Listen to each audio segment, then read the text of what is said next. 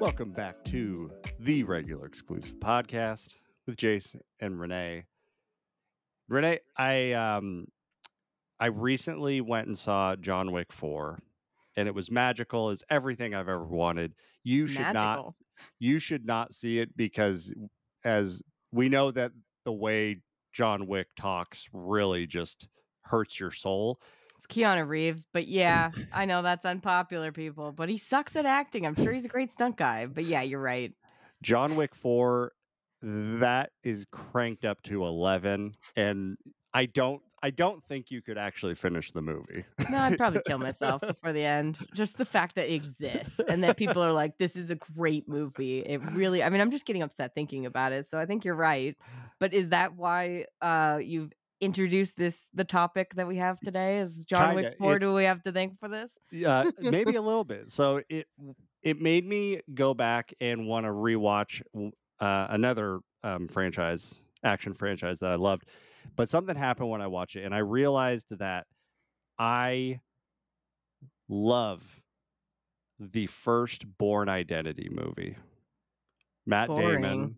Oh no, it's so good I've never seen it, so I'm just saying. it's great. I love the first one so much. I the it's aged a little bit. Like some of the sound editing is really funny. Like the fighting sounds, it's like slapping. It's really weird. But but everything else is great. But then I watched the second and third one, and they switched directors uh to Paul Greengrass, and he, did all the other ones except for the Jeremy Renner one. And they give a lot of credit to the success of the Bourne franchise to him. And his whole style is he does very like handheld, like shaky cam kind of thing. Like he, he directed that um 9-11 movie, the United 93 one, which is just all shaky cam. But I cannot watch the, the sequels to the Bourne franchise. It's just Bourne Identity is the movie, and then it's done from there for me. How because many movies are there? there's five. There's the ma- the first three, then there's the Jeremy Renner one, and then there's Jason Bourne, which I've never seen. Is that but- different? It's it's it's a it it's in it's in the the timeline or whatever. It's not Whatever, a reboot, yeah. but yeah.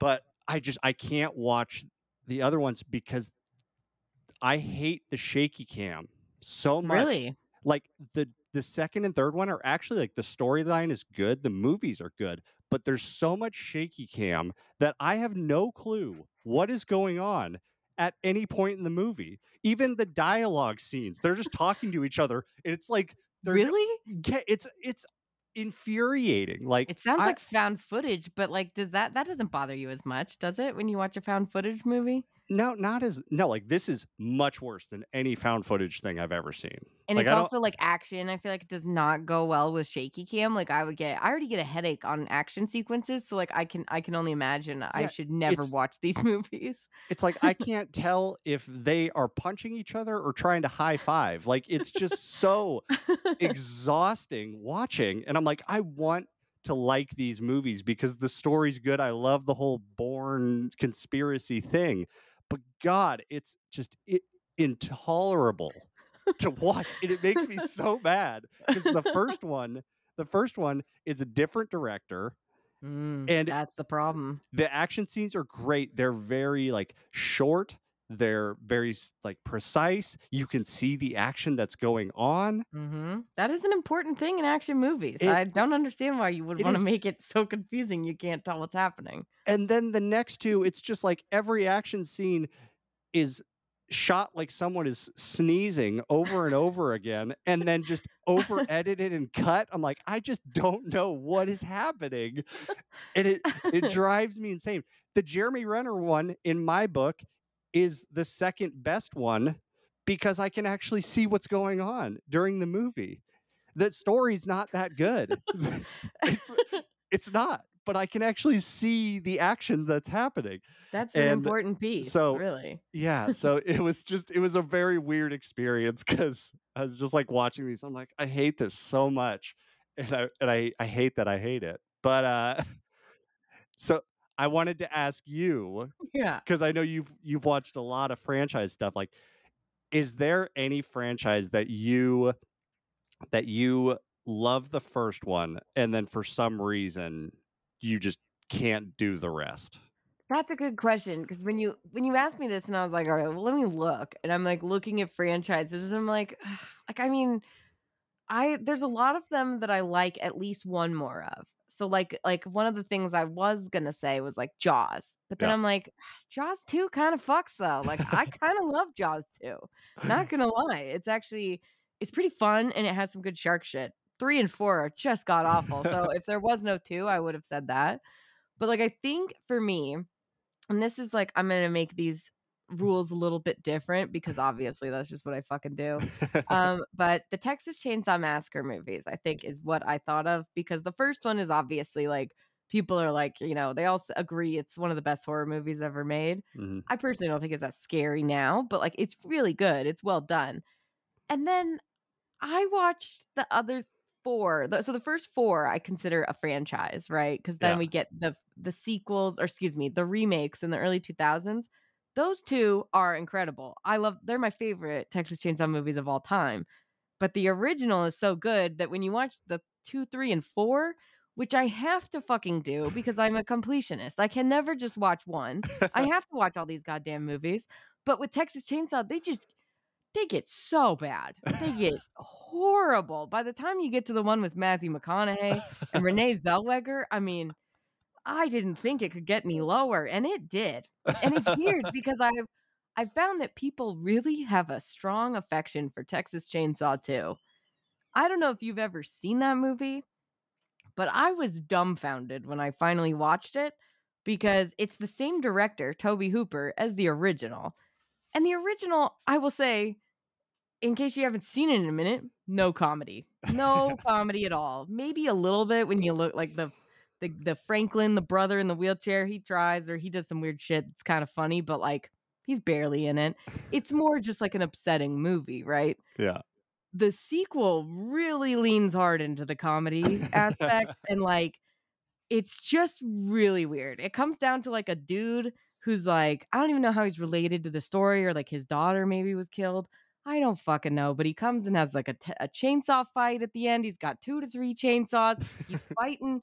and It's just very weird. And then also like Leatherface is like attracted to this chick that he takes like prisoner and he like tries to like molest her with the chainsaw. It's very weird. I wasn't sure what I was watching. And granted, the other two are even worse than that, but yeah. I think that's the only franchise I can think of that like I strongly dislike the other ones. And I'm still just thinking of the first four. The new remake was not great, but I will say a huge improvement over the original four. Sorry, not the not the first one, but you know what I mean. The only other franchise I thought of, and I don't know if this would count for you, Okay. is that I like one of the movies. However, it is the most recent and it is not any of the ones that came prior. I hate every other movie in this franchise.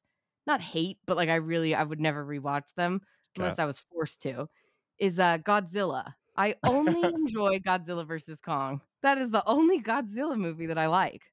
Uh, I think I think that's actually a pretty pretty good good take because you're essentially comparing to modern modern CGI to people in bodysuits. I you know, mean, even so- that, even that. I'm talking okay, and then even so, even if we just want to make it a little bit more even and say like the more relevant, like newer Godzilla movies, like, like the, starting Math- with the, the Matthew Broderick one, that Matthew one's terrible. Broderick one, the 2014 one, the fucking when like they're like, oh, it's Godzilla, Bryan Cranston, Yeah. Bryan Cranston dead in 20 minutes, Godzilla in the movie for five minutes. Yeah, And even still, I just don't care. It's a fucking giant lizard. There's nothing to this.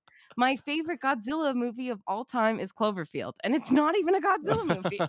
That is, I think, the perfect one. So that was the only other franchise that I could think. I like one movie, but like, it, I don't know if it counted because it's the most recent, but Yeah. it kind of counts. I can, yeah, I can get you on that. There's some fucked up franchises out there. I I would watch Godzilla vs Kong before I watched any, Any of the, the other Godzilla movies again. Yeah, they don't focus on anything interesting. They're focused too much on the people. I don't give a fuck about the people. I want Kong and Godzilla fighting, man. That was good shit. I also think just in general, like I was really worried when you mentioned this topic to me because I was like 100% sure you were going to go Jurassic Park, Jurassic World franchise. and I would have fucking lost my mind if you had chosen that. I would have been so mad because all of those movies are good, uh, regardless of the quality and like ranking them. They are all entertaining and they're just fucking fun popcorn movies. The first one's obviously the best, but oh. I just want you to think about what you just said. They are all good, regardless of the quality. and, and regardless of how much you'd rank them, I'm just saying that they're all pretty fucking good and consistent mostly. It's just people running from dinosaurs. That's all we need. it's easy. That's what I'm saying. If you were going to come edit, I had a whole rebuttal. It was either that I thought, I just assume every time you bring a topic that you're going to come for me in some way. So I thought it was going to be Jurassic Park or Pirates. And I was very worried. oh no, there's there's multiple good pirates movies. All pirate movies are good movies, not in general, but the Pirates of the Caribbean. Let's just be specific. Okay. Well, I'll save those topics for another day. but let's uh let's get into hereditary. I recognize you from your mother. What? Sometimes I swear I can feel them in the room. Oh my god, what's that? She isn't gone. All right. So let's start with since we're talking about hereditary, figured we should go over the details. So the synopsis of the movie, uh, just not I'm not gonna read the whole plot, just FYI. this is just like a basic, like here's the hook for the movie. Okay. Yeah, yeah. A grieving family is haunted by tragic and disturbing occurrences. Very generalized. It's a pretty good synopsis. pretty the much plot of, the plot of the plot of this movie is very simple. yeah, it really is. Um, but not in a bad way. It's Yeah. amazing. Correct. All right. Um, it's starring Toni Collette, just as the main, I would say she's the main character. Uh She, she's an she's an actress that I feel like everyone knows of, but like she doesn't do a lot of like she doesn't do a lot of work, so she's not around all the time. So it's like it's nice whenever she just pops up. oh, she's been doing stuff more lately, though. I would say Yeah. like 2019, she had not only this, or I guess she had this in her 2018 Hereditary, but in 2019, she was in Knives Out, which was Yeah. And she was great. And then just this past year, she was in Nightmare Alley, Guillermo del Toro's movie with Bradley Mm. Cooper. Amazing in that as well. Uh, but yeah, it's like she's kind of always in these like different roles. So it's it was great to see her as leading lady. I just I think she's Mhm. amazing. She's one of the best. Um, Milly Shapiro, and she's the daughter in the movie. Um, Alex Wolff, who plays the son, and Gabriel Byrne is the name of the actor who plays the father. Because I was like, Mm. I I think I know most all three of those, but like I I was like I have to look this up for the dad. Um, but he not to not to say anything bad, he was great. Uh, the Rotten Tomato score 89%, which is pretty depressing because I feel like this movie should be at 100. What about you? I mean, I feel like for I mean, I don't really care about Rotten Tomato Oh, scores, me but I, either. But it's I- like I I love this movie. I want it to be perfect. I, I, feel mean, it is like perfect. I feel like I feel like 90 is pretty solid for a horror movie It's in at terms of 89 though. That's what I'm saying. It should at least be at 90. Okay, Who well, is I, I docking round this up. movie? yeah, well, Rotten Tomatoes clearly doesn't because it said 89%. uh, it's written and directed by Ari Aster. Oh, we have so much to talk about with him. a genius. And uh, it was his first major release film through A24 Studios. Um, the budget was 10 million. It's lower than I would have thought. I know the gross worldwide was uh, over 80 million, which is amazing. Great. That's, also lower than I would have thought. well. I, I feel, mean, I feel also like this movie was a really big deal when it came out. it was for sure, but it's also like it was. I think one of the first few like major releases for A24. and Uh, also like i mean i think their largest release until everything everywhere all at once was that movie uncut gems with adam sandler the safdie brothers Uncut Gems. okay it's did i say it like that No, no, no. Have you not have you have you Oh, not seen okay, that I was video? like, wow no you have Oh, to there- send me that There's a yeah, there's like this woman who's like I forget, she's like a dominatrix or something, and she was like involved with the director, and she's getting interviewed somewhere. one of the directors there's two the safdie brothers Oh yeah, well it's one of them. I I don't know the context. I just saw I just saw the video. but the the way that she says uncut gems is like that. She's like on the on the set of Uncut Gems. I was Josh Safdie's muse when he wrote Uncut Gems. Right. You got to Shit. send me that then. I got to see it. But yeah, anyways, uh, What what year did this movie come out again? uh 2018. Okay. I can't believe it's already been out for 4 years. I still feel like it was a very recent movie. Hmm. 4 years Um, just seems like too long. Well, But um yeah, I mean, I thought it was great.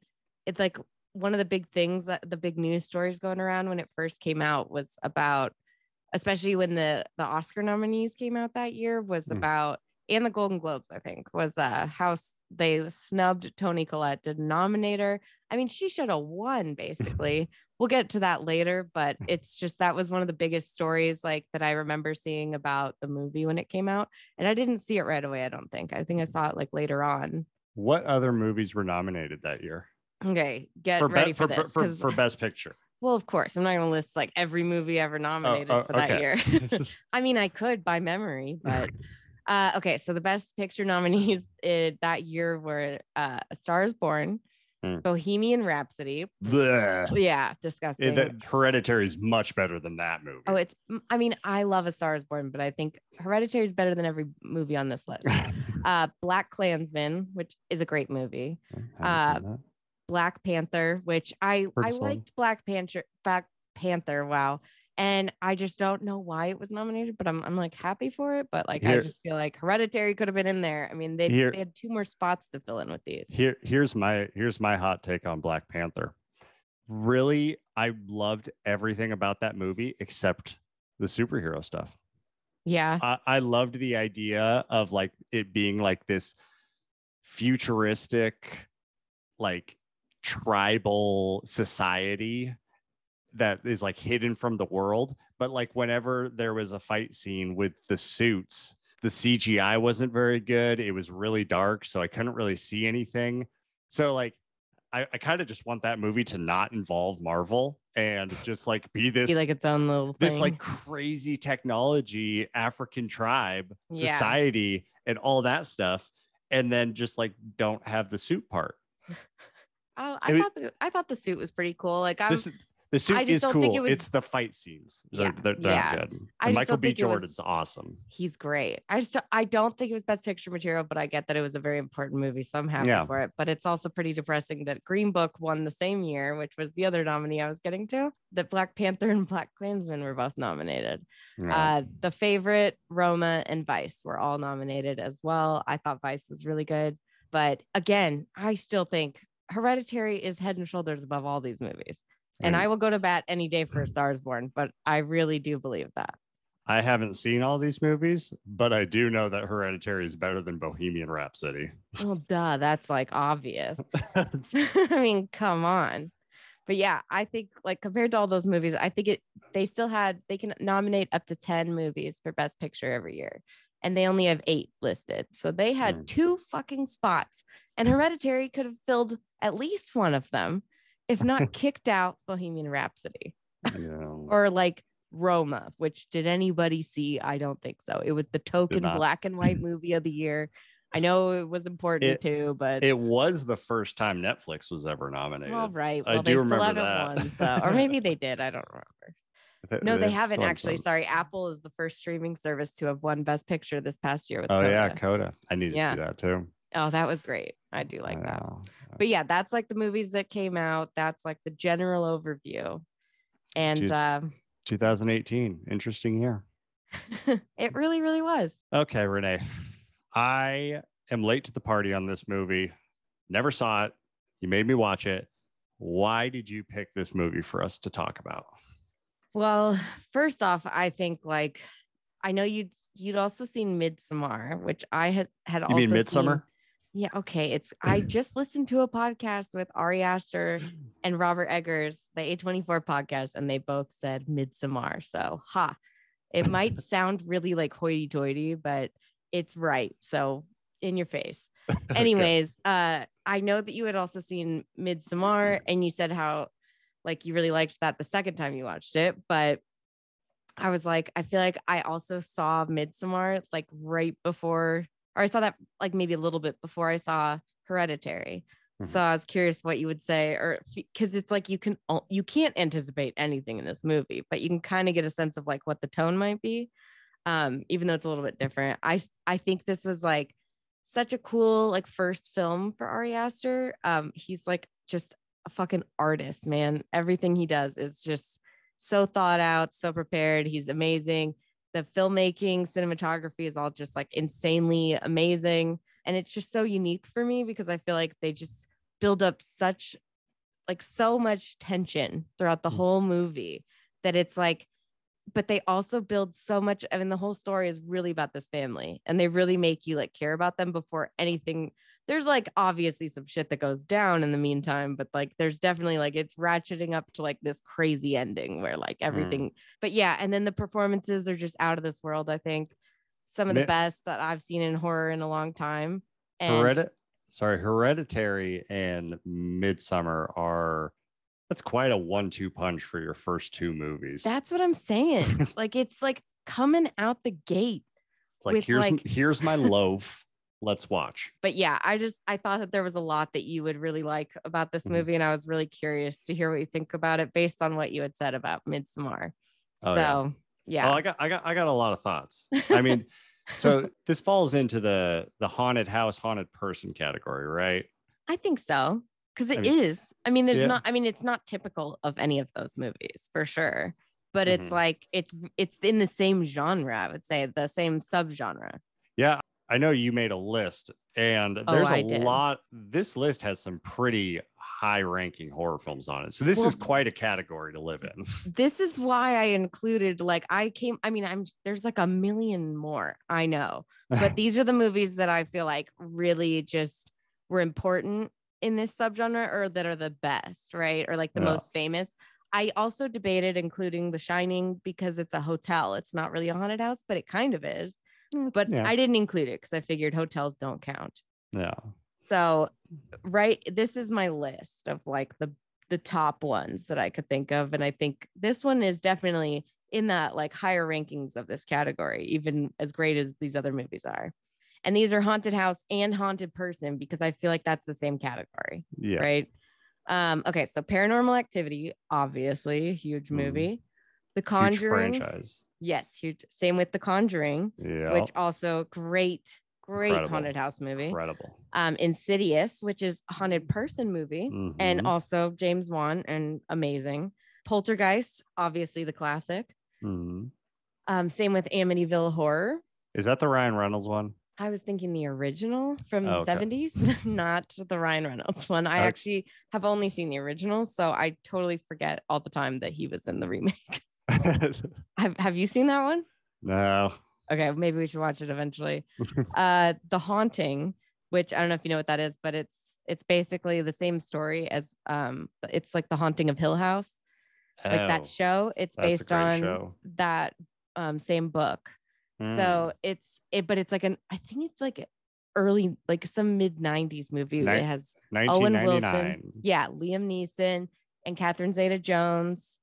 And it's like, it's definitely nowhere near as good as uh, uh, Haunting of Hill House because that kind of remixes the whole story and just is so great. And if that, if I was including TV shows, that would be at the top of the list. Oh, Hill House is great. Yeah. And then, um, not to be confused with House on Haunted Hill, which very similar. I don't know if you've ever seen that. There's an original with like Vincent Price back in the day, and then the remake is what I'm referring to. I think it came out in like 1999, and it has uh, Geoffrey Rush and Chris Kattan from SNL, and um, I think there's like I want to say it's it's not Ty. I don't think it's Tyrese, but somebody. There's That- someone. Taye Diggs. Taye Diggs. Okay, yeah, Taye Diggs. Uh, there's a couple other people that like you would totally recognize. That's Mhm. actually like pretty good. Like they all stay. He like uh Geoffrey Rush offers everyone like a million dollars if they can stay in this haunted house all night with him Mm. for his like wife's birthday. It's a really good one. It's a it's a great like I think it came out at the same time as like 13 Ghosts. And people have like this whole debate over which one's better. But personally, I'm in the house on a haunted hill side. And then the Mm. last one I included, because these are all just bangers, is uh Sinister, which is another banger in my opinion. But these are like all great movies. I feel like Hereditary Mhm. definitely is more of the haunted person, but still Mhm. same kind of thing. I think personally it's just the the tops for me though. Thi- this movie had me hooked. Like it first turned me off because it does a thing that I hate in movies when the first thing is like just like a paragraph of reading. Yep. And I like, just great. I personally wanna hate work." it. Yeah, like I'm not I'm here I'm here to watch a movie, not read a movie. But uh like it's fine if you have like one little thing, but it's like they have a whole, you know, it's a it's an obituary. Mhm. But it's like I, I don't want to read it. But but then Yeah. it, it hooked me in, hooked me back in immediately with that first scene where it goes on the dollhouse and then it zooms in Yep. and then it turns into the scene. I'm like, that was smooth. That was Yeah. slick. That's like, all right, I'm in. like no matter what. I was just like, yeah, it it does give you the reading. I can read that instantly though, because I'm just a, a really fast reader. But uh Nolan, my boyfriend, he's like, he fucking hates reading. He's like always, I always joke that he can't read. He can, he just doesn't like it in movies when there's text. So I always just read it to him. So when we watched this, I was like, all right, so here's like the hype. Here's what you need to know from this is an obituary for an old Yeah. woman. This is what it says, the basics. I'm like skimming through it.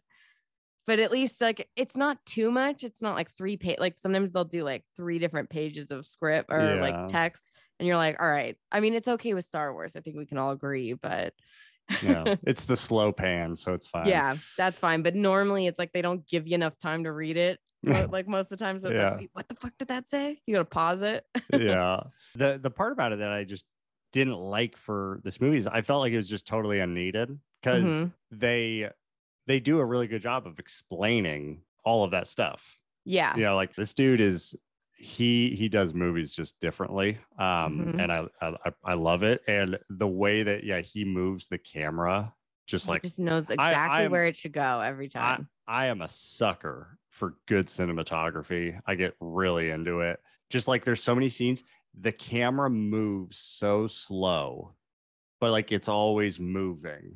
Like I think about when when they bury the daughter and like the camera is going down and then it goes all, all the way down underground. Like I was like, this uh, I, I'm engaged. This is great Yes, I know. uh, or like the um, the therapy, the group therapy or the support group. Like yes. it, she had that long monologue and it just slowly Yeah. like zooms in. Like that's not an original thing, but it's just he it's so slow.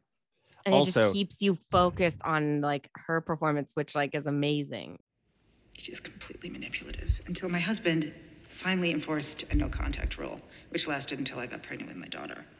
I didn't let her anywhere near me when I had my first, my son, which is why I gave her my daughter, who she immediately stabbed her hooks into. I think uh, Toni Collette said that he was like the most prepared director that she'd ever worked with. Like he basically had the whole movie edited and shot in his head before she said for two years before they filmed. So and Hmm. he had already planned out all of the like storyboards and shit, and they hadn't even like started on this movie. So he's like super thorough, amazing attention to detail. It's insane. So I love that like i mean i just feel like you can really tell with this with any of his movies but especially i feel like he's really just oh it's just so good when you when it happens you're like yes and it's so funny because it's like things that you wouldn't expect sometimes in addition to things that like you're like okay yeah like i've seen the slow pan or whatever around the room or like the slow zoom but it's just like the way that he uses it and the different sequences and what's Mhm. happening it's just oh Well, and the way and and he he does a, a really great thing it, throughout this entire movie where he lets the camera sit on on a shot for longer than you would expect it to. So like it just kind of lingers. Mm-hmm. and so there's a lot of times where like you know somebody hears a noise and they look over and then like the camera pans over and it just sits there And you're like, And- oh God, what's coming? yeah and it's like you almost kind of like start to trick yourself into like is that something is it there Why like is he showing that? Because that's normally how movies go. They're like, hey, this object I'm centering in on is going to be important later. yeah and yeah i mean it's it's just really good and um yeah he's he's an interesting dude and like attention to detail for sure i mean if you look at just this and Midsommar, like there is so much thought into everything in both Mhm. of those movies. Like this guy has to be hyper obsessive. I mean, that's so in the you should listen to that A24 podcast with him and uh, he does it with Robert Eggers. It's just like a conversation. And Robert Eggers directed The Lighthouse and The Northman and The Witch. And Ah. he also is very similar with like the way that he films is really unique and really cool. And his attention to detail is insane as well. So it was just Mhm. a fascinating conversation listening to both of them because they're both like that. They're very like intricate and everything, and you can really tell with both of their movies. So Mhm. that's just a treat. I really recommend it. and one thing about Ari Aster that I'm feel like I'm getting a vibe of, dude is really into two things. He's into cults, and he's really into the elderly's figure.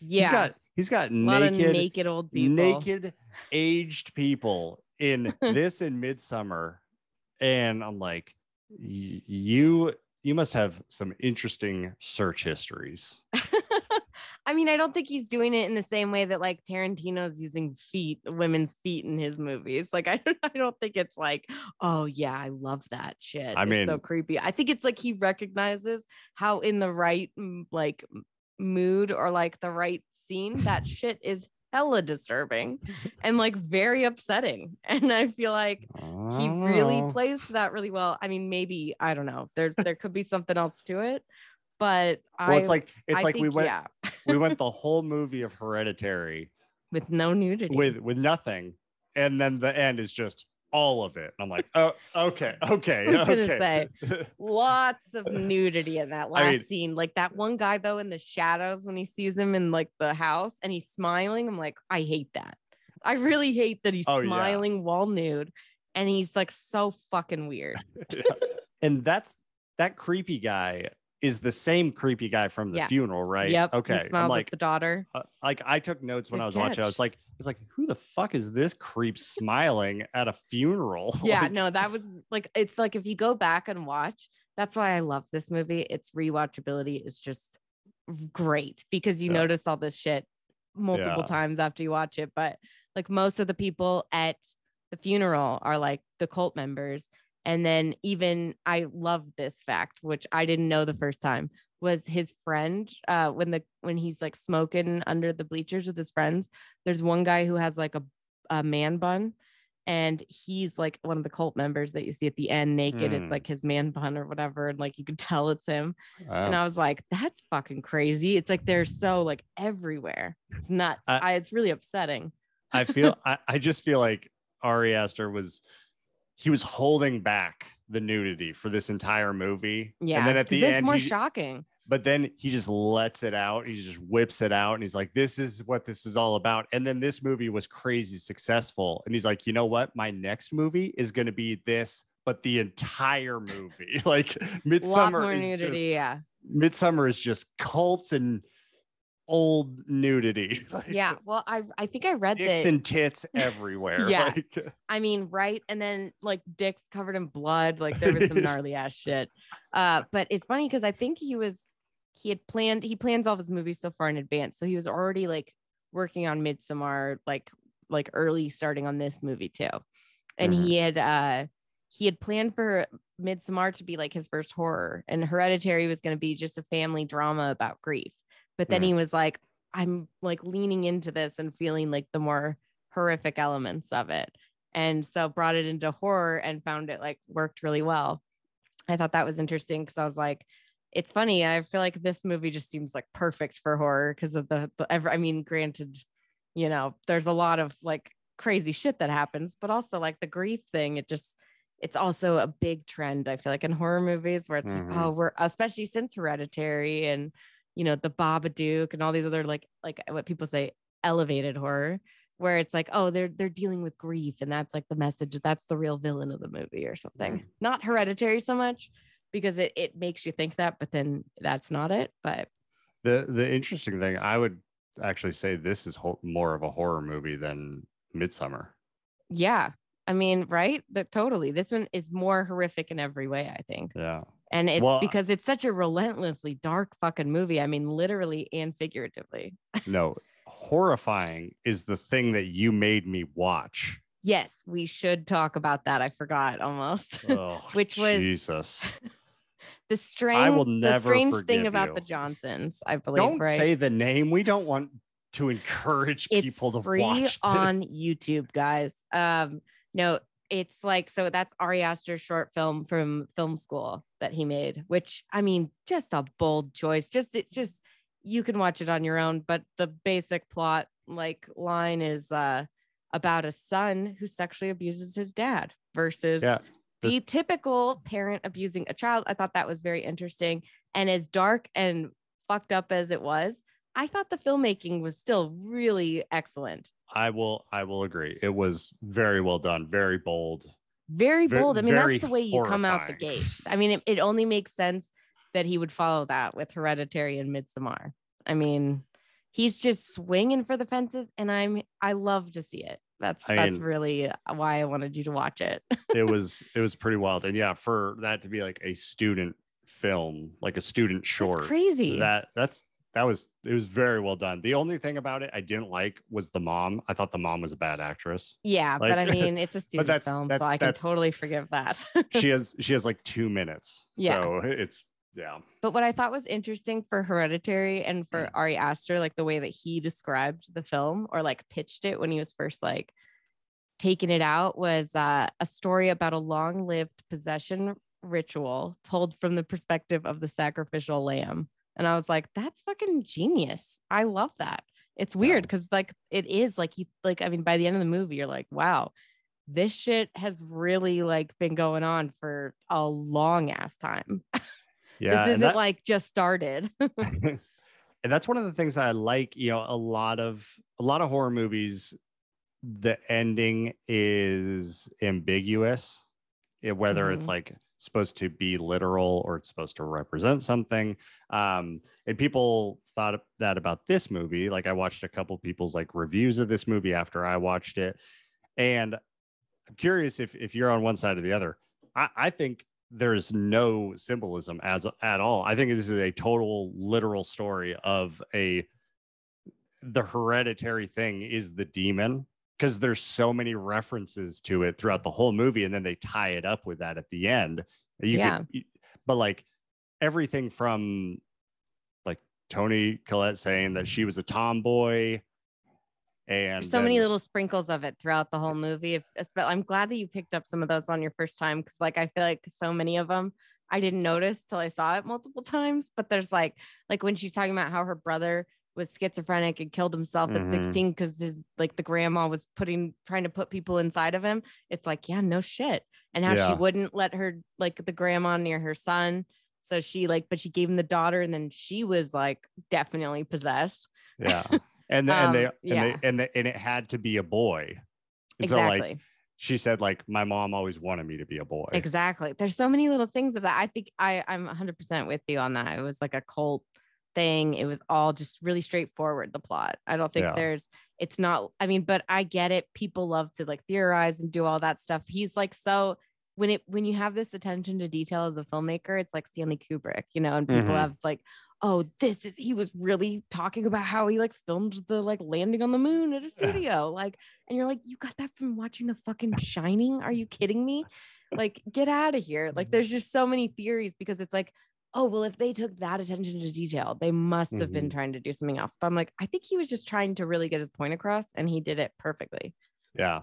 It is interesting, like how the movie ends with the whole thing being a cult thing. And like, we don't get that vibe until the last 10 minutes of the movie. exactly Because most of the time, like most horror movies, there's they introduce some level of like cult or bad guy, quote unquote. 100% Uh, like half, like in the first half At of the movie. least. This, Mhm. this, like you're in the dark the whole movie. which is like puts you in the same care like place as the characters which Yeah. is ideal because it i mean it's like it maybe if it was a, like told from like the cult's perspective or like a character who gets like involved with them or whatever but it's Mhm. like because you're like in the, the like they're the sacrificial lamb they won't know what's going on until the fucking thing comes down to chop their fucking head off right yeah. which lots of decapitations in this movie. I just i had to bring it up. I'll we'll talk about the violence later Yeah. but my sister has such like that's one of her bugaboos.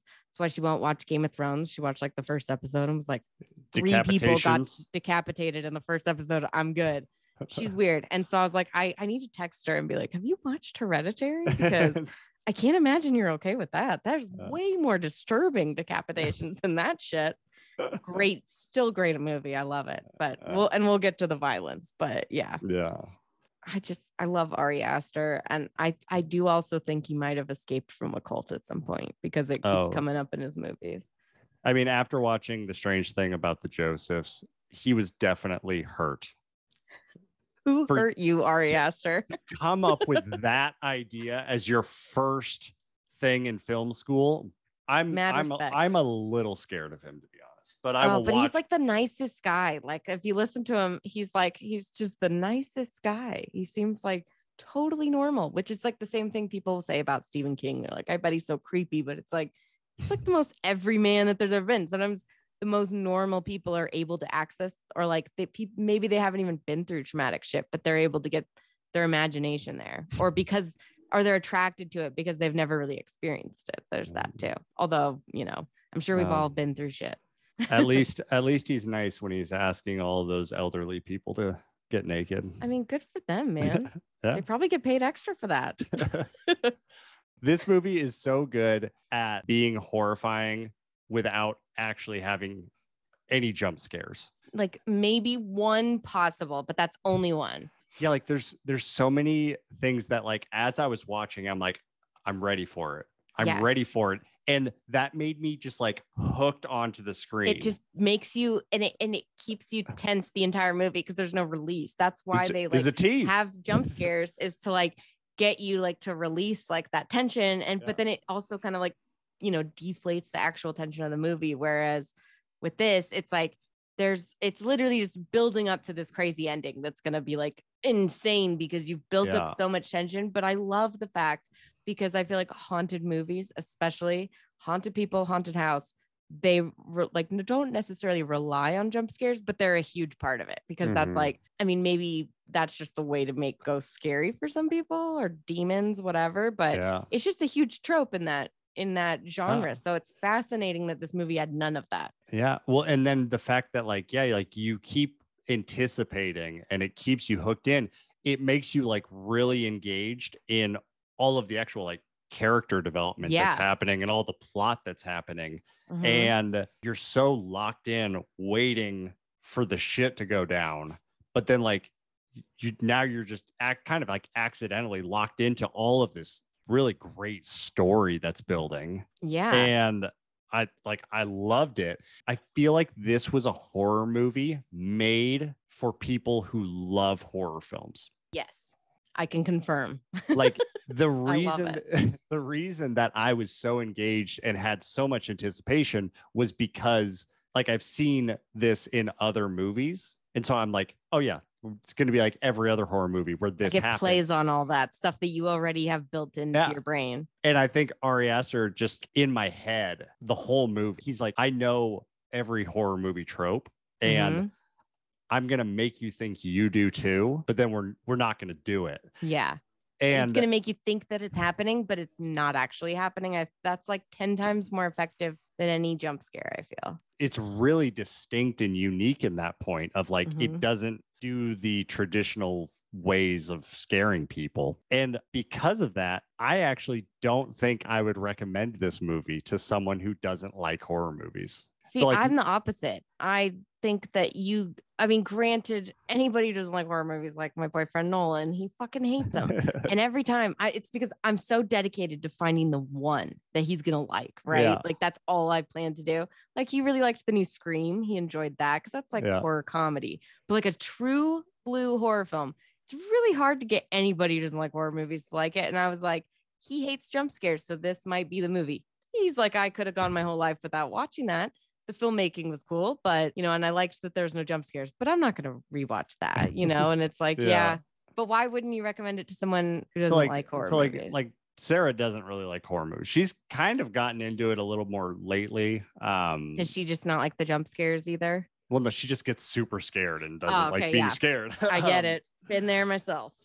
She doesn't get that high that the rest of us get. It, I built it up over time because I used to be a scaredy cat too. I call it like building your like horror calluses. It's like Yeah, getting your yeah. horror calluses. Once you, the more you get, the more you can fucking handle. It's Yeah. insane. the the the reason why I don't think I would have her watch this is because I don't think that that anticipation or that tension is going to be there the same way it was for me. Just because, like, I feel like Or Ari that she would enjoy that feeling.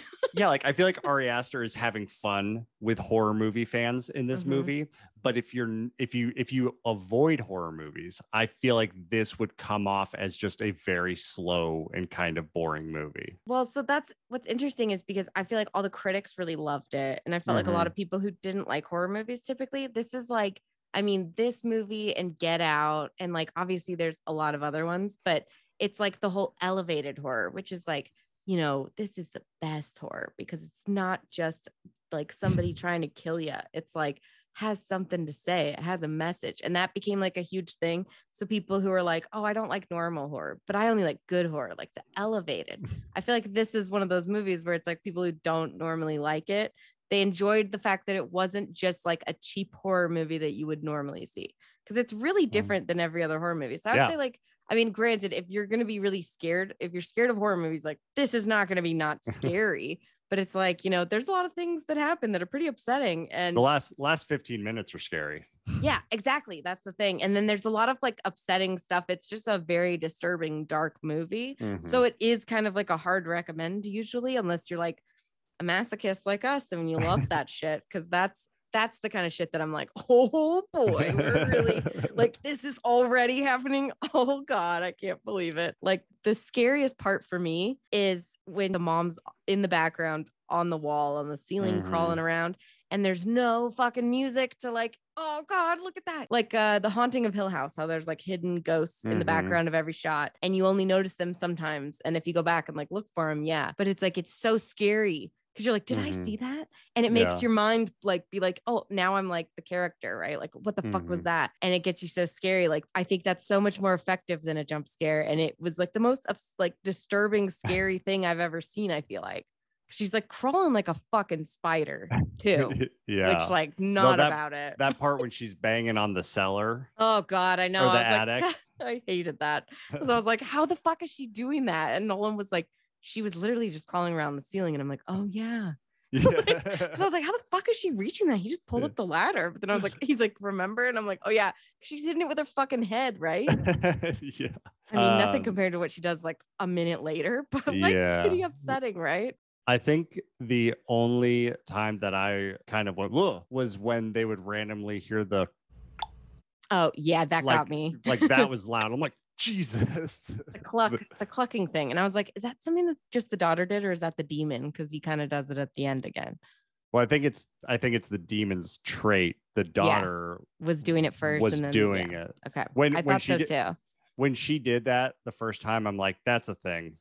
Yep. That's well, that. I remember and then that and in then the she and then she did it. She, then she did it over and I'm. Yep, this is a thing. I don't know what it is, but it's a thing. yeah, uh, that's what I remember the most from the marketing was like the cluck sound. like Uh, that she would do. And then she was like featured so heavily in the trailer that Yeah. like I thought she was gonna be like the main character. And I was like, oh, we're already starting and she's possessed. She's cutting things heads off. She's being weird. Yeah, Right. don't- and then it was like, oh shit, wait a minute. She's fucking like they just pulled like a Janet Leigh in Psycho and killed her off after like 20 minutes. It was yeah, nuts. I like. I don't remember any of the trailers. Like, so Mhm. I, I didn't watch anything before. From the beginning of the movie, I was like, she's the this, main kid, character. this kid's the problem. yeah, she's the, the- one. She's possessed instantly. Yeah. You're like, okay, yeah, no, she's Yeah. creepy. And- yeah, and then they Drew Barrymore. Just Yeah, like Drew Barrymore, Janet Leigh, older example, but still accurate. that that it's a great way to do it to throw the audience off because once Yeah. you do that then you're like all right nobody's safe apparently yeah. which is a great idea for this movie because literally nobody is And I know you're in pain, and I wish I could take that away for you. I wish I could shield you from the knowledge that you did what you did, but your sister is dead. She's gone forever. Okay, so my next category is so many decapitations. Specifically, we're going to be talking about not just the gnarly kills, but all the violence because it's like mostly at the end, but it all worth is worth calling out. I feel. I mean, yeah, there's a lot of stuff at the end, but man, that first kill of Charlie, the little girl, I did not see that coming. I was going to ask you about that because that was something also that shocked the fuck out of me and was horrifying. I almost did a spit take. Yeah, Like it was like out of nowhere, and you're like, oh fuck. Like we were saying a second ago, I was so convinced that this girl, it was going to be the omen. Like it Mhm. was this girl was just she's the star. Yeah. and th- another thing of Ari just playing with the audience, like, Mhm. oh, we've all seen this, and it's like, Yeah. nope, you've never seen a girl get decapitated by a telephone pole. yeah, they usually don't start movies out that way. And you're at least like 20 minutes in, it's like killing a child. They're like, all right. I love that he's like leading out with that because that's some fucked up shit that other people maybe won't, you know, go there. But I think it's a respectable move because it was fucking out of nowhere and extremely horrifying. Like, especially the follow up shot the next day of her head covered in ants. I was Yeah. like, fuck that shit. Bugs get me. and another example of how they didn't really use gore to sell how how how bad it was. Like No, your was your imagination, your Yes. imagination is just like what?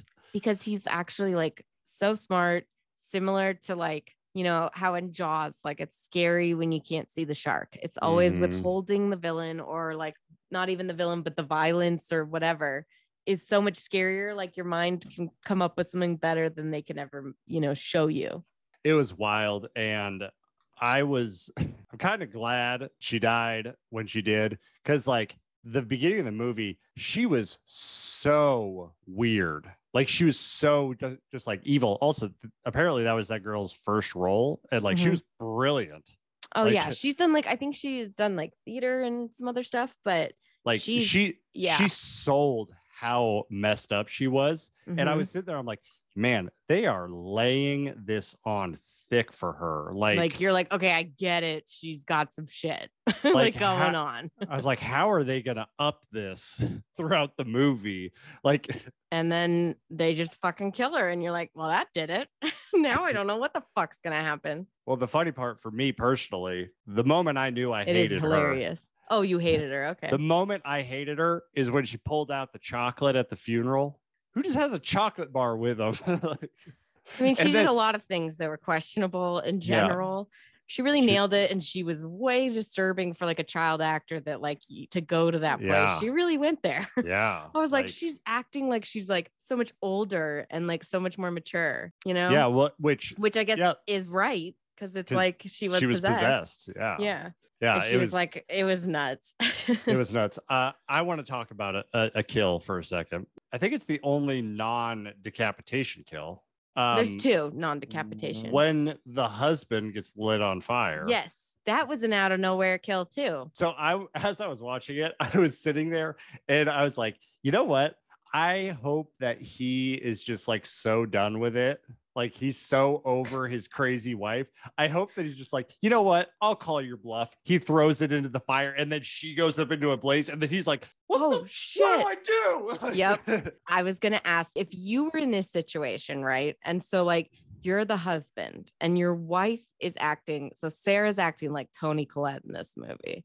Like, would you at all, based on what he goes through before the catching on fire moment, would you like buy into this whole like something supernatural fucked up is happening? Or would you be like the dad, like how he's like, my wife is obviously insane. That's the only explanation that makes any fucking logical sense. You know, it's funny. This has been in my head actually because we live Are in a hundred. being haunted? Well, we live we live in a hundred and twenty year old house. Yeah. So there's probably And- at least a couple ghosts there. Sarah's definitely thought a couple times that the house is haunted, but Oh, like, yeah, me too. I always do. so, but we've never gone down that road of like really like, are we really having this conversation? She doesn't have a ghost tracker app on her phone because I have like a scanner thing you can use that like Not- will scan any room and tell you if there's something there. I've scanned That- many a basement with that thing. Are you saying scanned or scam? Because you're definitely Oh, getting scammed. No, it's not a scam. It's a scan. It's free. It's a free fucking ghost tracker app. sure it is. Okay. It- it's You not know, like I'm you- paying 20 bucks a month for this you shit. you you know who developed the app hmm. is the ghosts. Yeah, That's how they track you. That's how they know where you're at. Okay, well, it's not like it's like a sexual predator app. I'm talking about like use it and it'll like sense whatever is in the air. I don't know how it works. I don't know prob- if it's it's- 100%. It's probably a I've- fart. I mean, It's I've- probably a fart. well, that's how you know a demon's there. That's the number one sign is if you smell farts. Isn't that crazy? Our I know house all is- these Our house is definitely haunted. Then Yeah. Oh, 100%. I bet it is. has nothing to do with us farting a lot. Just it's demons. It's just, just, demons. Well, that's the first thing they say in The Conjuring is, "Do you smell like rotten farts all the time?" They say Yeah. rotten flesh. Whatever, it still smells like a fart or like releasing gas or whatever. They, it's basically the same thing. They're thinking like some stanky ass farts, and that's like demons are just nasty apparently. So it's like there's times where Augie, my dog, will fart, and I've questioned if he's possessed because it is so rotten awful. Like, my God. And I'm just feeding him normal fucking food. So I don't know. I think he might be possessed. Anyways. No, okay, wait. um, You haven't answered my question. Okay, what You was have your to answer my question. If you're in this scenario, oh. you're the husband, Sarah's the wife, where do you fall? Are you like buying into this supernatural shit? Or are you all, she's obviously a fucking loon and I need to lock her up because there's no way that this would be supernatural. The the funny thing is that I would probably default to thinking this is not a ghost. It's just Mhm. not what it is. But because I've seen so many horror movies where the husband is the problem, He's always the fucking I would problem. I would probably overcompensate and just be like, "Yep, it's a ghost.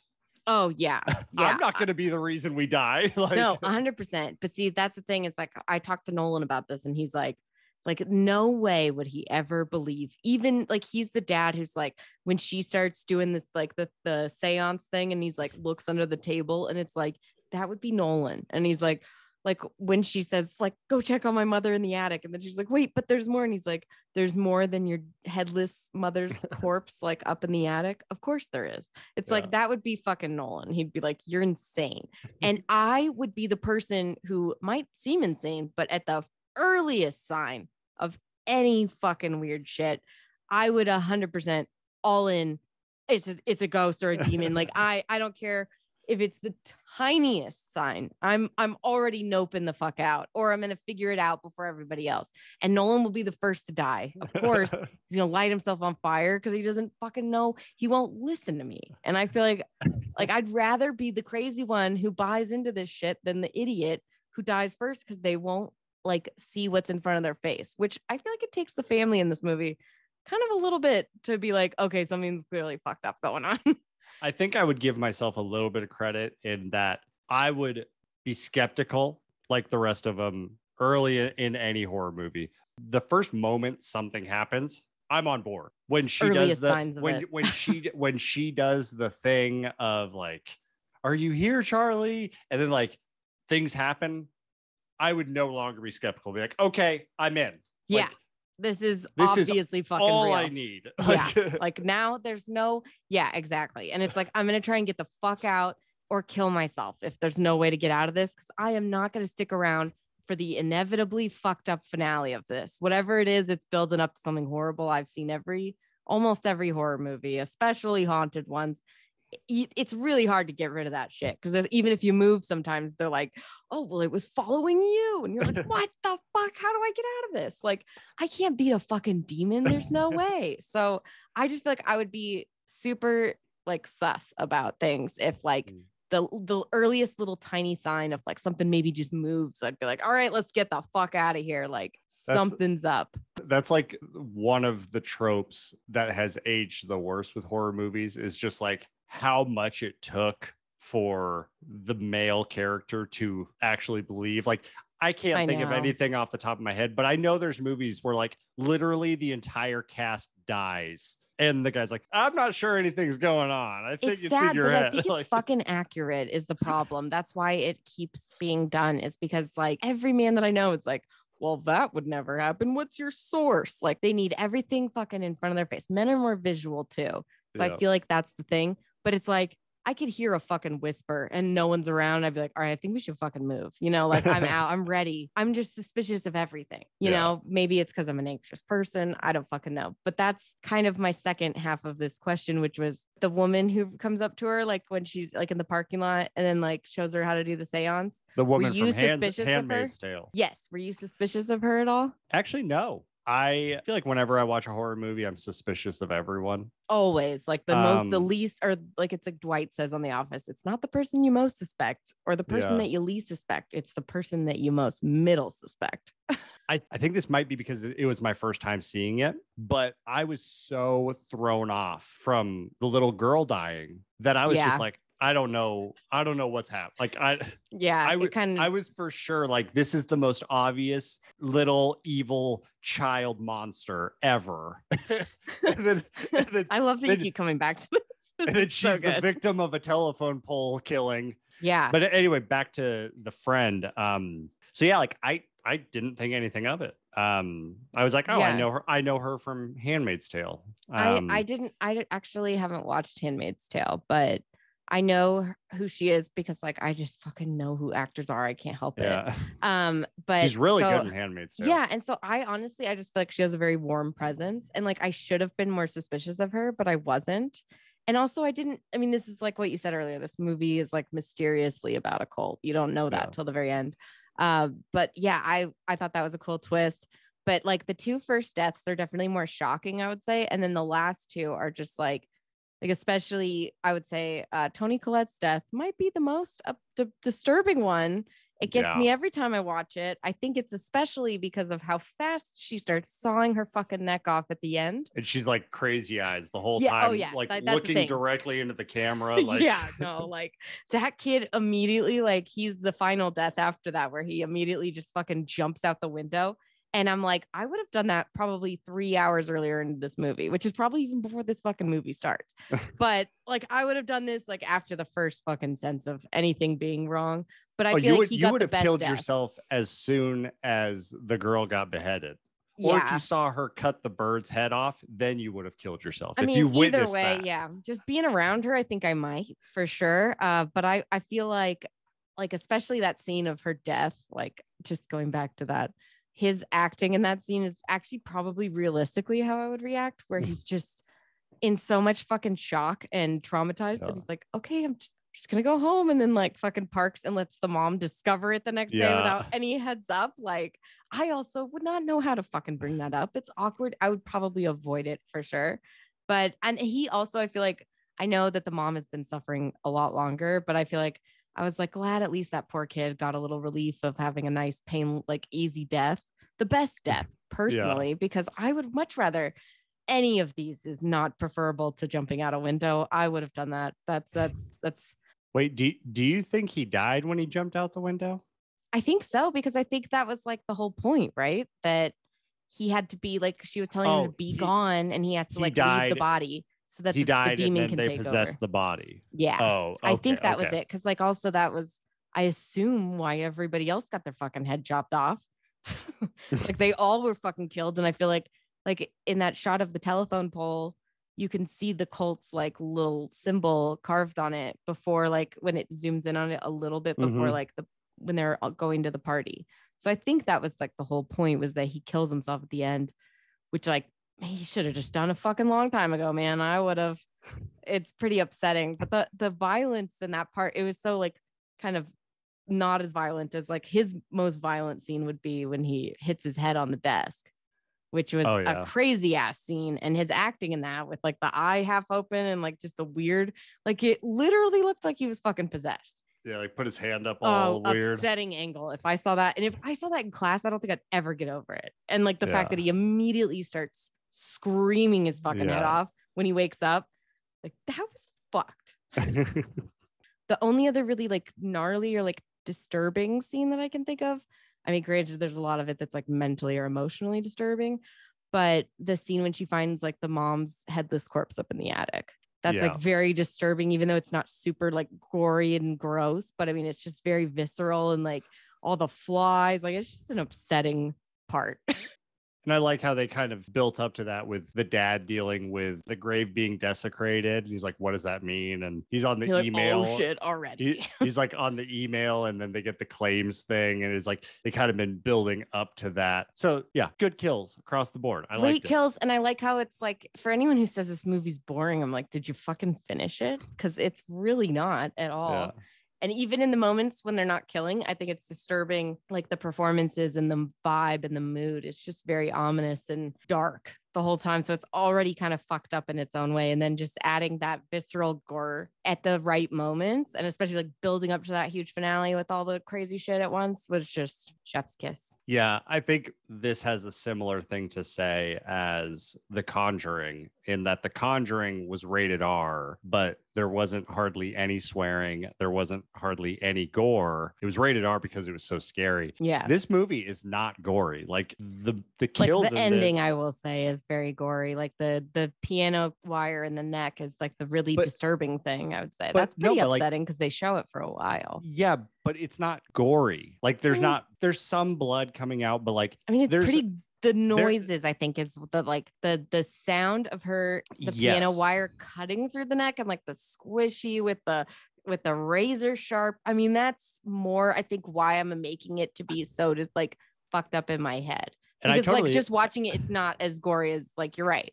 But Yeah. it's like the whole effect is very gory and disturbing in my mind. Like yeah it, the, the kills in this are super effective. Like this is a Mm-hmm. rated r movie because it is reason. scary. like it's scary. It's there's not also swearing but yeah, yeah, there's some but like and dark dark themes i think. There's no way like this could ever i mean I- i would hate to fucking see a pg-13 version of this.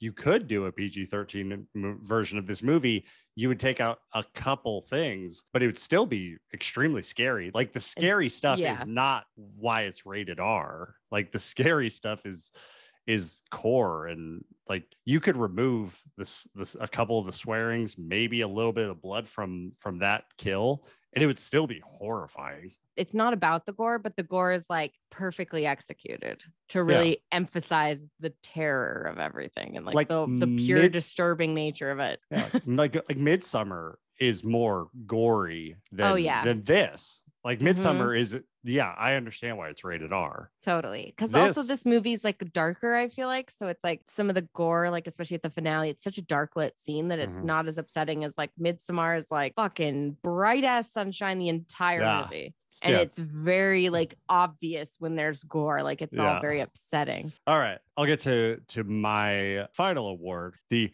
Toni Collette facial expression extravaganza. it's true. Like the different like expressions that she does, it's just insane. It's so like I feel like it's so real because she's so like I mean, it's also very dramatic, but it's also just feels way more like real than other horror movies. I don't I- know. After I after the movie ended, like one of the first thoughts I first thought was that was that was great. Second thought was I hope Toni Collette had a day between scenes. She is going So hard. hundred miles an hour this Yeah. entire movie. Like, yeah. Like maybe the first like fit 10 minutes, she's like kind of quietly getting there. And then it's like the daughter, bam. And then it's like like her scene where she finds out like the daughter's body in the car. Mhm. and freaking out. It was very similar to that opening with Florence Pugh in Midsommar, where she's crying Yeah. and it feels like real because Yeah. it's so like pure grief and so upsetting. And it's like it just felt real both times. I felt like they both just perfectly were like, this is not like just typical crying or like freaking out in a movie. This was like real pain. Like I was like, she must have really been fucking upset about that. Like Yeah, she's so fucking good. I can't. I just want to die. this was the deepest part of the human experience for pain. Yes. Like yeah, it was like, and it just gets fucking poked the entire movie. Like this family goes through so fucking much. I mean, my God. I mean, the people in Midsommar didn't have it great, but this is fucking worse. This is a hundred times worse. And there's, it's like, I don't know. There's just, there's nothing they can do about it too. But yeah, she's, she's unbelievable. I I'm still so upset she never got an Oscar or nominated for this. I mean, how do you fucking like Yeah. even think about that? It's shocking. I mean, maybe it's not that shocking because Oscars snub, you know, Everybody. genre, genre films. But well, um, but the year before they had so this was like 2018 when this movie came out. So the year the 2018 Oscars, they uh they gave best adapted screenplay for Get Out and they nominated Yeah, but they best didn't- picture and best actor. Like they at least nominated it. It's Wow. still I mean maybe it's because it's fucking Jordan Peele. I don't know, but that I was thinking amazing. that like this and Midsommar, I'm so bothered that It's- they were excluded. It was probably because of Get Out that this movie got snubbed. They were like, okay, we did a horror movie. But it's like ugh, it's it's stupid. I hate it. I know, I but I agree. agree. It's stupid. But like just the nominees that year that were nominated, I mean, I think she beats all of them. It was Lady Gaga, yeah, A Star is Born, Olivia Colman, the favorite, who ended up winning. no one saw that movie. I know. Glenn Close, the wife. No one saw that movie. Yep. Melissa McCarthy, Can You Ever Forgive Me? Great movie. Great. I want. I wanted to see that movie. I think it's on Hulu. I don't know if it Hmm. still is, but either way. Um, and then Yalitza Ap- Aparicio from Roma, which no Hmm. one, I don't know if anyone saw that movie either. My vote was for Lady Gaga, but it's like I didn't see the Hereditary that year. But like if I would have seen that, I it's insane that she she just gave so much to it, and maybe it was too over the top for them, but Yeah. She should have fucking won. the scene where she's at group therapy that was supposed to be her oscar reel i have a theory i want to run it by you see what you think Okay. a part of me thinks that ari aster originally wrote this character to be one of the kids because toni collette acts like a teenager this entire movie I don't She's- think so. she's all over the place I She's- mean, wouldn't you be? That's No, like okay, but, like, come no, on. but, like, She's no, but, like, allowed to be all over the place. she is she is as mature as her son no, like she is when- not. Also, she's been fucking tormented her entire life by her mother and be trying to be possessed by a demon and do the devil's work or whatever. I mean, she's had a fucked up life. like I don't think you could say she's oh she's over the top. You know what? She's No. fucking earned it. Honestly, I- I'd I'm- say. I'm just I'm just saying I feel like the oh, dad was hysterical ori- to you too. No, no, no. I feel like the dad was written originally as a single father Uh-huh. and there's just certain lines that Toni this Collette has. movie. Okay, I'm just saying but like written for I her. think Toni Collette auditioned and Ari Aster was so into it that he he just rewrote that character to be the mom. But like listen to me when when she is when when she's doing the model for the car crash and the Mm-hmm. Yeah, dad's like Jesus upsetting. Christ. And then her response is what? It's a neutral perspective of the car crash yeah. or like and then the dinner table fight i'm like this is how a brother and sister fight and then the dad's like okay we're we're done i get it emotionally tormented but i was just saying i'm like was she originally written as a teenage girl like and then toni collette just morphed into that and just her amazing acting she just exuded it No. as as a middle-aged woman like And what a waste. If it could have maybe brought us together or something. If you could have just said, I'm sorry, or faced up to what happened. Maybe then we could do something with this. But you can't take responsibility for anything.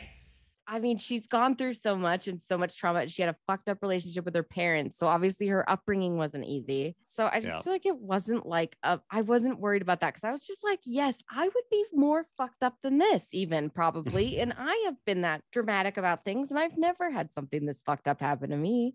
And she's It- allowed, I think, a little bit of insanity or a lot. I mean, she's obviously crazy, but the scene with the son, I felt like made total sense. You know, a sorry mom would have been nice. And also, he Yeah. never trusted her because she tried to kill him in his mind, right? Like he says Mhm. that he had, like, she talks about how she, he woke up and sh- they were both covered in paint thinner and she was Mhm. about to, like, she struck a match. Like, that's, yeah I mean, would you be able to get over that if your mom did that to you ever? I don't know if I would. I think I might Nah. hold that against her for the rest of her days. especially a wouldn't to. teenage child teenagers 100%. look for any reason Oh yeah, I mean, I ha- I their had parents. different reasons for hating I my did parents, but that would be at the top of the list if this had happened to me, and I think I might hold on to that.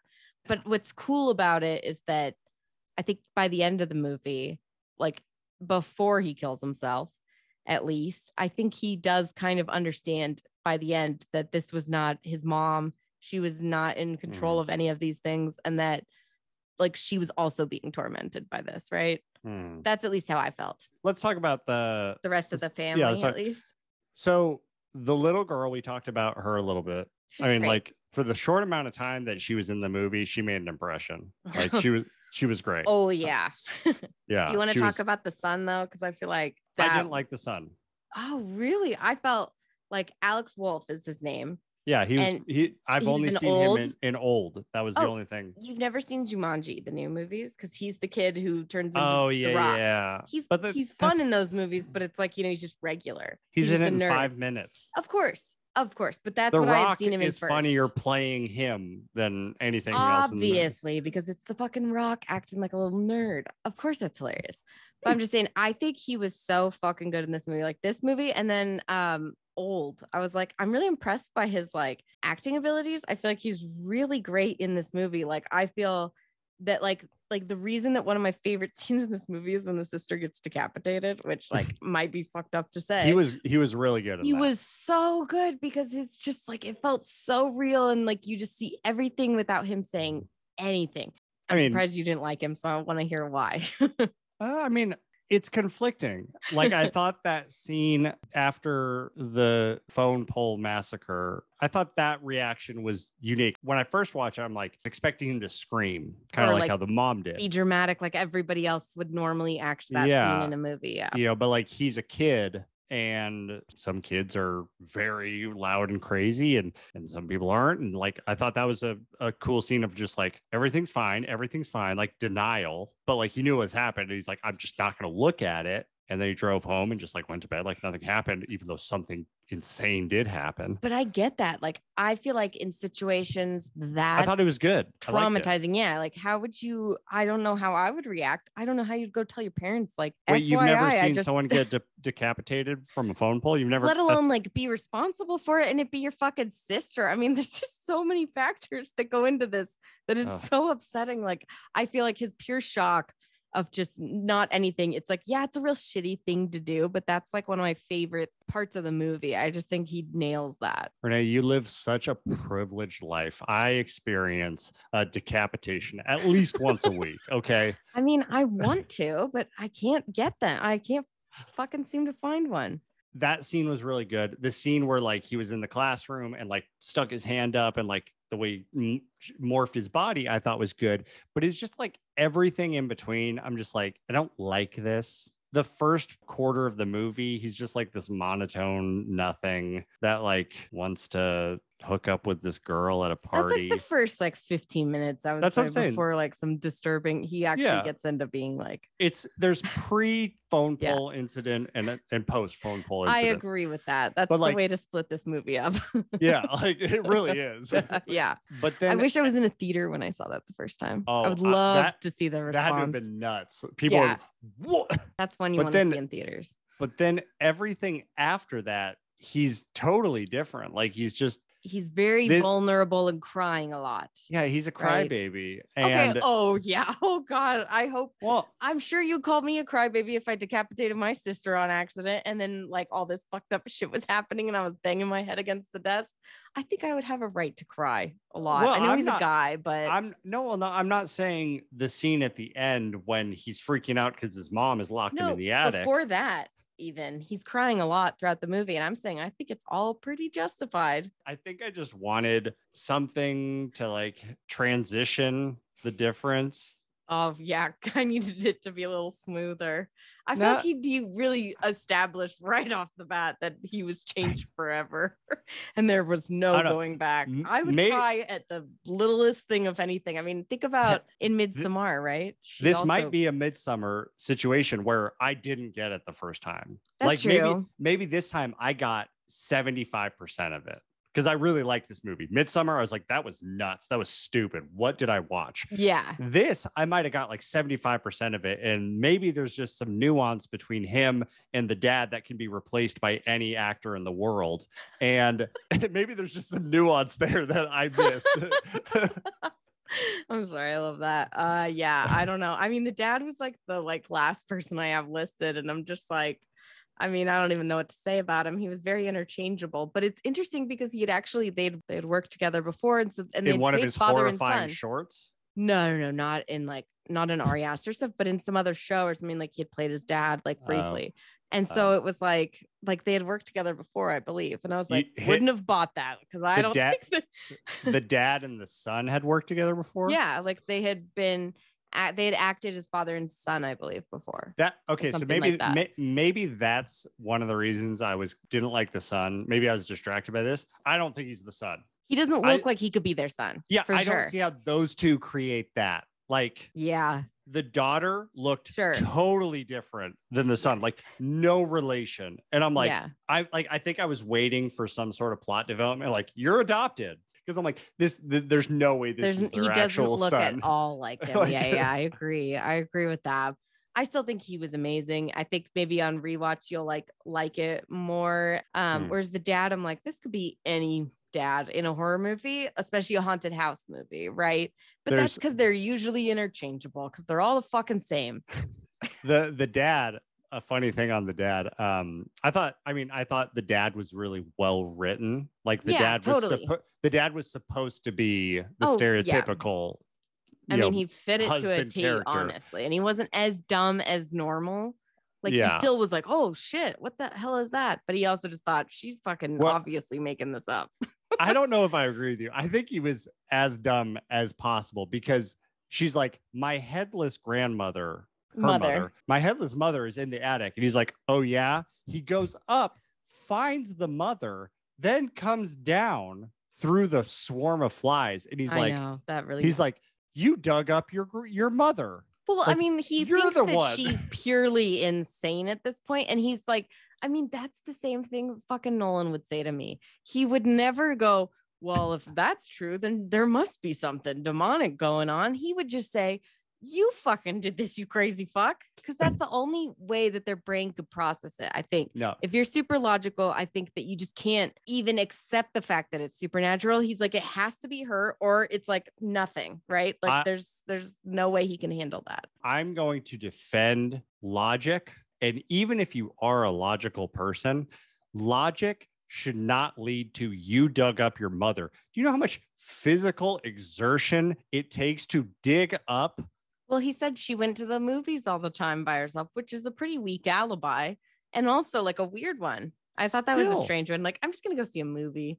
still do you know what's is she doing this with a shovel she's not renting She could be doing this. I guess, yeah, you're right. Well, he did say it was a week after, so she could have been out there. I mean, granted, they might notice if she was out there every night and Yeah. slowly it was just so yeah, it had to be like multiple people. I get that, but I think his brain just wouldn't accept any weird shit going on. i agree he was you. naturally just like, you know, it might not make sense to him, but he's like, it makes sense in a better way than like, oh Yeah. yeah, there's a cult trying to bring about a demon. That's better. Like I think he's like, no, I'd rather think my wife is insane because she's fucking crazy. And then it bites him in the ass literally because he gets lit on fire. You gotta you gotta say something about that house though. It is very well insulated. Those I know. flies, those flies didn't get out of the attic. The I know. smell, I was so bothered that out. they didn't like- fucking. Well, they noticed the smell when he came home, but then that was it. It was just that one time, and I'm like, how long has she been up there though? Like, I feel like that was the beginning of the movie when you found out that she was up, like taken. How long was she fucking up there? And also, yeah, all those flies, all the ants, not about it. If they, if you want to scare the shit out of me. In a fucking movie or disturb me, it's like bugs just really naturally do it, especially flies. Like I know that there were no flies in that scene, Yeah. probably it was like just CGI, but it's like it just fucking unnerves me, you know? Like I just ugh.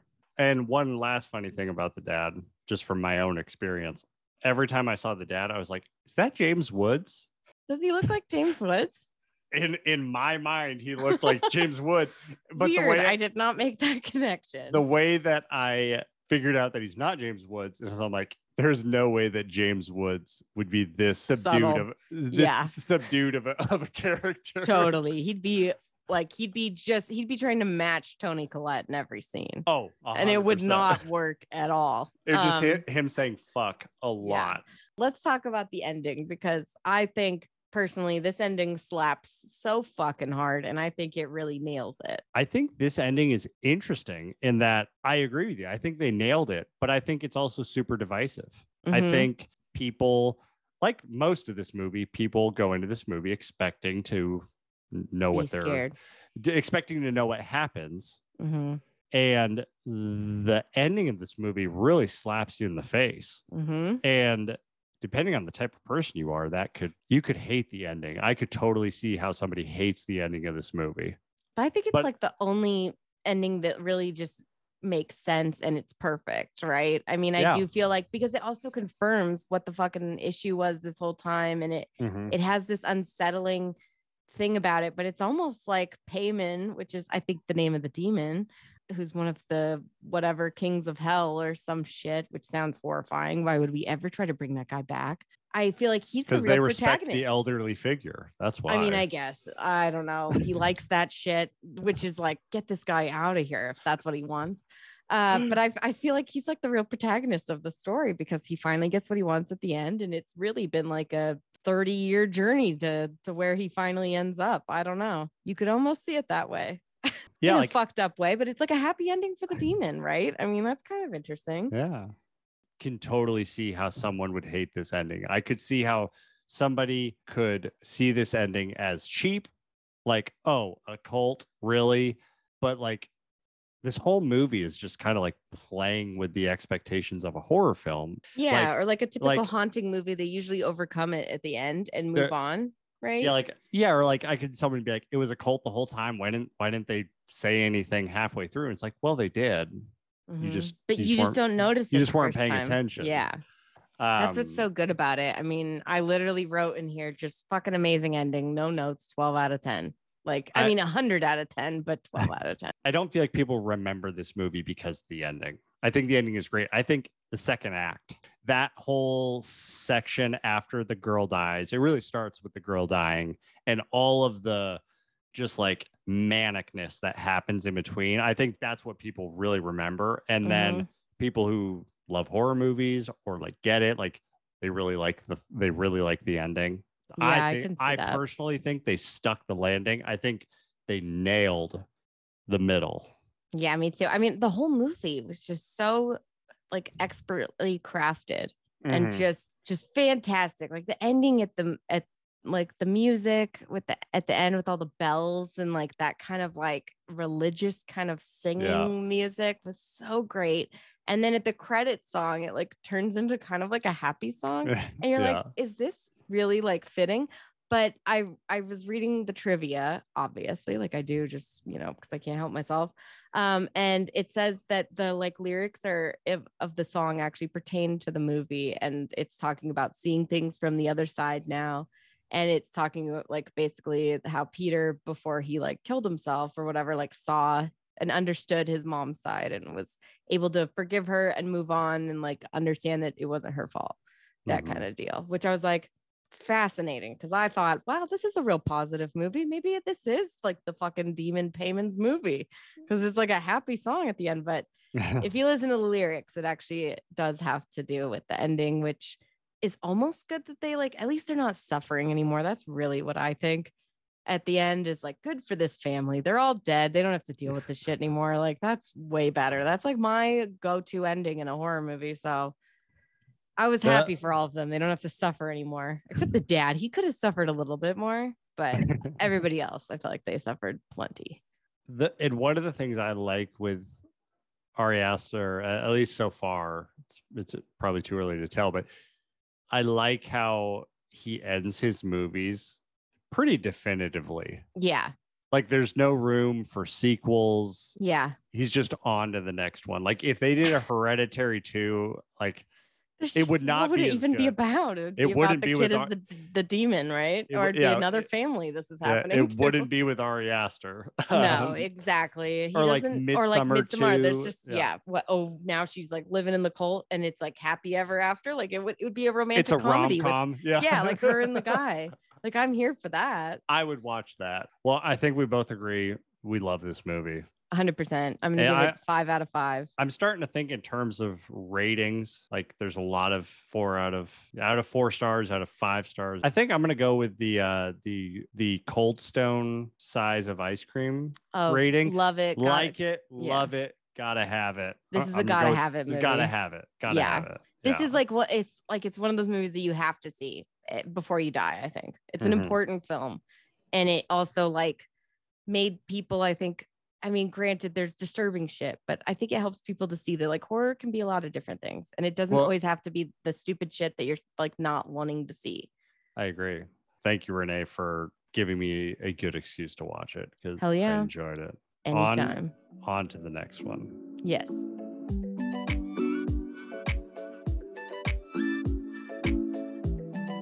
We did it. We talked about Hereditary, and it was amazing. It was it was really dark and like it, but it kind of felt therapeutic for the soul. I don't know. Yeah, well, I mean, I hope that Toni Collette just gets all the rest she needs after that. If she could use like fucking time off for whatever she went through, that was like that was like on the level of like almost like some Shelley Duvall in The Shining kind of shit. Or Margot Robbie in Babylon. There we shit. go. Yeah, she's probably still in rehab after that. She went straight from rehab to Barbie. Yep. That's- As one does. All right. Well, next week, we're talking about a movie that actually came out last year and no one saw it. Did they? Oh, this movie definitely bombed at the box office. But I'm pretty sure everyone in the world has seen a meme from this movie. If you've seen a meme with Nicolas Cage and Pedro Pascal and a very, very recognizable song,